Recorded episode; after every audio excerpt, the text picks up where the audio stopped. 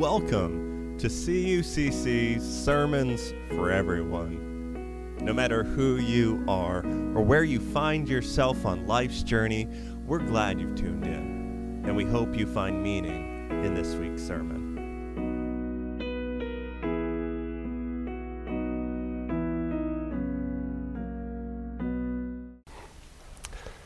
Now, I know there are technically six more weeks of summer, but for those of you who are teachers or have school age kids, summer might already feel a little over.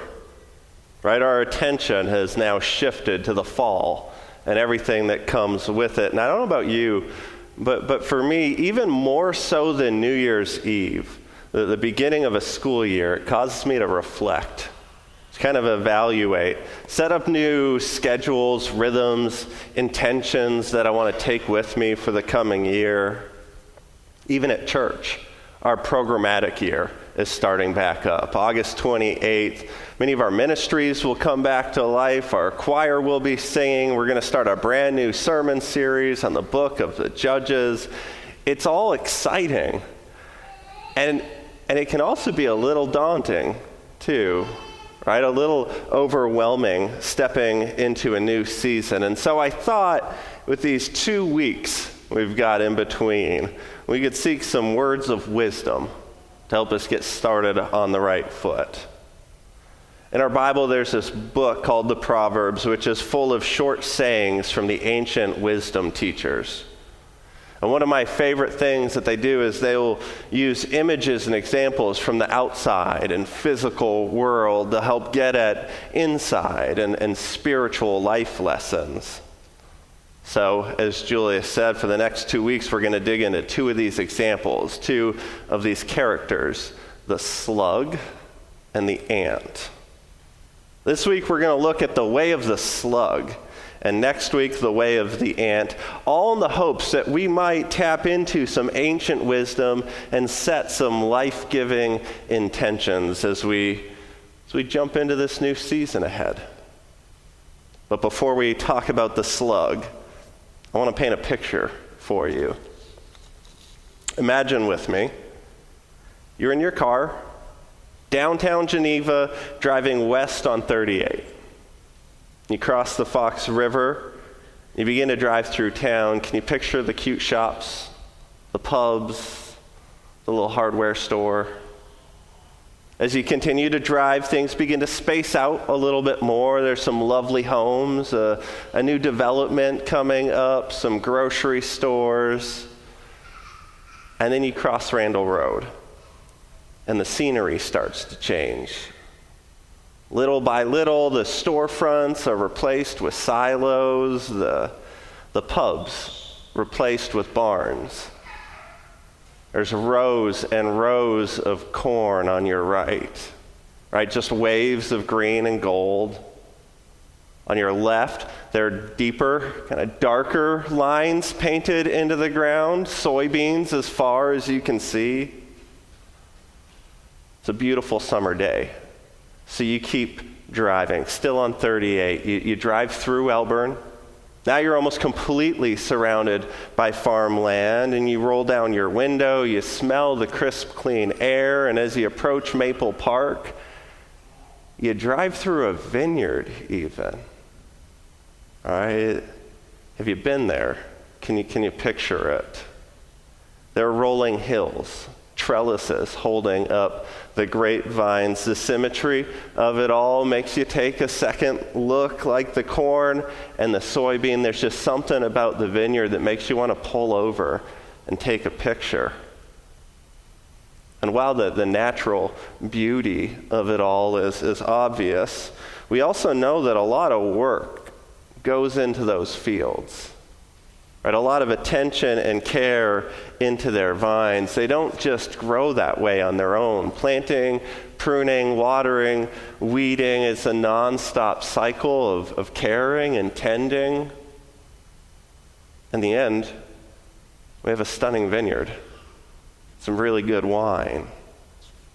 Can you picture it? Today's proverb, it paints its own picture for us also of a vineyard, But this vineyard's not doing so well. All right, it's not, it's not as pretty of a picture. So let's read it from Proverbs 24 30 to 34. I went past the field of a sluggard, past the vineyard of someone who has no sense. Thorns had come up everywhere. The ground was covered with weeds, and the stone wall was in ruins. So I applied my heart to what I observed, and I learned a lesson from what I saw. A little sleep, a little slumber, a little folding of the hands to rest, and poverty will come on you like a thief, scarcity like an armed man. The word of God for the people of God. Thanks be to God. So, can you picture this vineyard? Can you picture those fields, the thorns and weeds climbing the trellis, overtaking the vines, filling the cracks in the sidewalk, and the stacked stone wall that had been there longer than the vines themselves? It's starting to fall down. Right? It, it looks like the ruins of what once was a thriving farm. While we don't know what has contributed to this vineyard's collapse, we do know that it didn't happen overnight, right? You don't end up with a vineyard engulfed in, in weeds and a stone wall falling down overnight. It's a result of years and years of slow and steady neglect. You see this this field, this vineyard, it belongs to a sluggard. Or some translations, they just cut right to the point and say that this vineyard, this field, it belongs to a lazy person. Now, a sluggard, a slug, is a stock character throughout the Proverbs. Right? It is, it is one step beyond someone who just has momentary, like moments of, of moving slowly to someone who has shifted their disposition to laziness, someone who has a, a track record of taking the easy way out. And this sluggard has let his vineyard fall apart. This vineyard supposed to be a source of juice and wine for the entire community, a source of income for his family. And now everybody's stuck drinking well water right? Because someone hasn't taken care of their stuff. Now, as I clued you in, and as I'm sure you're already picking up, this proverb isn't about the vineyard, right? It's not about farming practices. Of course, if any of us let our house or our car go completely unmaintained, it would slowly break down. It would fall apart. But the wisdom teachers, they are far more concerned with the condition of our soul with the condition of our, our life situation. The vineyard in ruins is a symbol or a symptom of a life in ruins. Right? The neglected vines are the byproduct of a neglected self. And it didn't happen overnight. The farmer didn't plant weeds among the vines. The stone wall wasn't kicked over or knocked down, it fell down. The threat wasn't external. The threat wasn't on the outside looking in. The threat was inside. And all the sluggard had to do to cause such irreparable harm was nothing. As we read, uh, just a little sleep, a little slumber, a little folding of the hands to rest, and poverty will come on you like a thief, and scarcity like an armed man. It's just a, a little neglect here, a, a little lack of maintenance there, and before you know it, the whole thing is falling apart. And the sad part is, it, the one who fell asleep and slowly let things go, it might actually feel like, like all this happened overnight. Like something had been stolen from them. Like the proverb says, that poverty and scarcity might have come like a thief. But the wise and discerning eye knows that it was a long time a coming. The wisdom teachers, they beg us to consider what critical areas in our life might be experiencing slow and, and steady neglect. They beg us to consider what areas in our life uh, maybe we've begun to fall asleep. Not blown up, right? Not severed, not pulled out of the ground and cast aside, just, just overlooked, just left unnoticed a, a little at a time because all it takes for a critical area in our life to, to begin to fall apart is, is us doing nothing. It doesn't take an explosive fight or a civil war to put a marriage in jeopardy. Right? Often, all it takes is nothing. Uh, a couple less affirming words, uh, a couple less selfless acts, a little less affection, a little less intimacy, a little less time together. It's, it's not a domestic dispute, just a little less, followed by a little less, that ultimately can lull us to sleep. Only one day to, to wake up to the reality that the love and, and friendship isn't quite there in the same way. It might feel like it happened all of a sudden, but it, it didn't. Right? It was, it was years and years of a little less, followed by a little less. The same can be true of any of our relationships, right? Relationships with our kids, our parents, our friends, our coworkers. It's, it's how you end up with a kid in high school and you, you barely know them. Weeks, months go by without a meaningful conversation. How'd this happen all of a sudden? The same can take place inside each one of us. Right? We don't simply wake up one morning bitter and, and resentful. It, it comes from years and years of letting little wounds fester, years of not doing the hard work of forgiveness. It's, it's a slow and steady result of always casting ourselves as, as the victim, right? Chronically complaining, one I do all the time, talking to myself while driving, right? Over and over how they were in the wrong, I was in the right. It might feel like your joy was stolen all of a sudden overnight, but it's, it's a slow and steady poison we've been drinking. Our joy's been falling into ruins for a while now.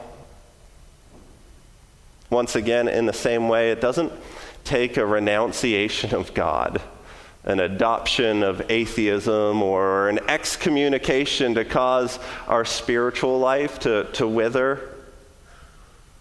All it takes is, is just a little bit of nothing, right? A little less followed by a little less spiritual atrophy, it, it sneaks up on us.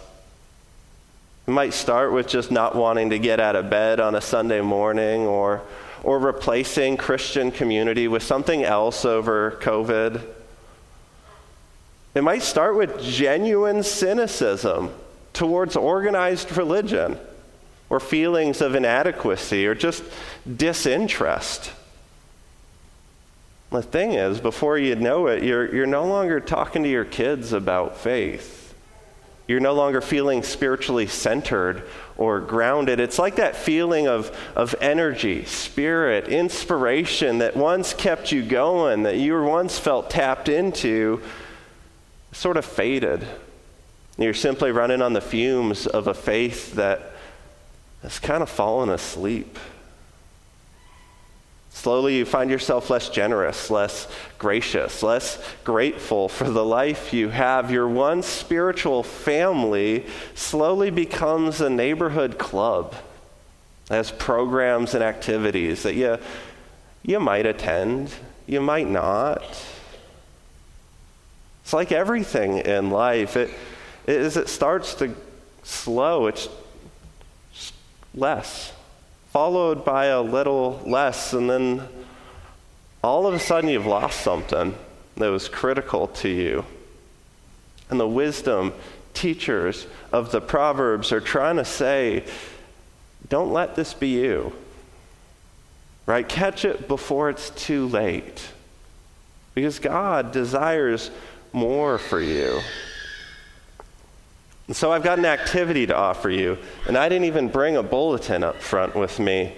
It's something you can take home and try on your own on the back of your bulletin. And you see a chart of sorts. It looks like a spider web.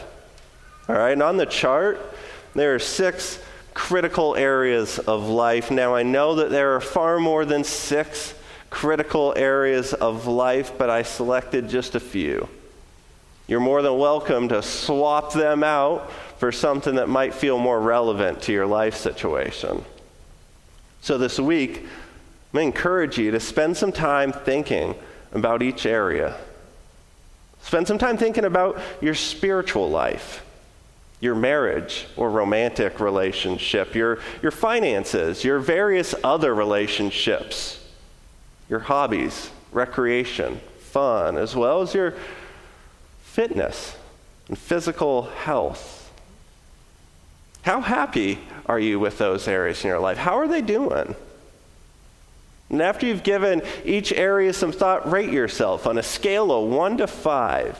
Now, it feels like homework, but my kids went back to school this week, so we can do this. A one being, that area of my life needs some attention right? I've let that area in life go unattended for just a little too long. And a five being, I could not be more satisfied with that area in my life. I work hard at it, I continue to invest in it, and it's paying off. For each of those six areas, put a, a dot or an X, right, on the chart to represent the rating you gave yourself. And then you can even connect all the dots. It's just a visual. It's not about perfection. This exercise is not designated, designed to, to beat yourself up, as I'm sure there are going to be areas where all of you are thriving. This chart is simply a, a visual tool to take a personal inventory, to, to reflect on your life, whereas today's proverb suggests to, to wake up before the weeds overtake and the wall falls down so take it with you. Spend some time and bring it back next week. The word of wisdom for the slug is wake up and smell the weeds. Take an inventory of your life because there might be some things slipping little by little. And if you don't take an honest look, you, you, might, you might end up losing them it might end up feeling like a thief came in the middle of the night. And the, the shock of losing something like that, it can be so painful. They can take twice as much work to heal from that loss than it would be to simply pull some weeds along life's way. A quick note to those who have lost those who know the pain of waking up to a vineyard in despair. There's hope, right? There's hope, my friend. Let's be honest, your vineyard might not look exactly the same as it once did. The walls might need to be repaired stone by stone, but there's still hope, right? There's still a new harvest, new grapes. There's new love to be had new joy to be experienced, hang in there. Right? Not, not all is lost. So, next week we're going to consider the ant. The slug is all about slow and steady decline. The ant is all about slow and steady progress. We'll pick up the same critical areas of life. We'll brush, brush shoulders with the same wisdom teachers, and together we'll consider how the ant might encourage us to move forward with, with intention, with pace, and in community. Until then, blessings, my friends. Take a, a careful look at your vineyards this week. All right, check for weeds, check for cracks in the walls, and while doing so, care for yourself and for those around you. Know that we're in this together. You're not alone on life's journey. Amen.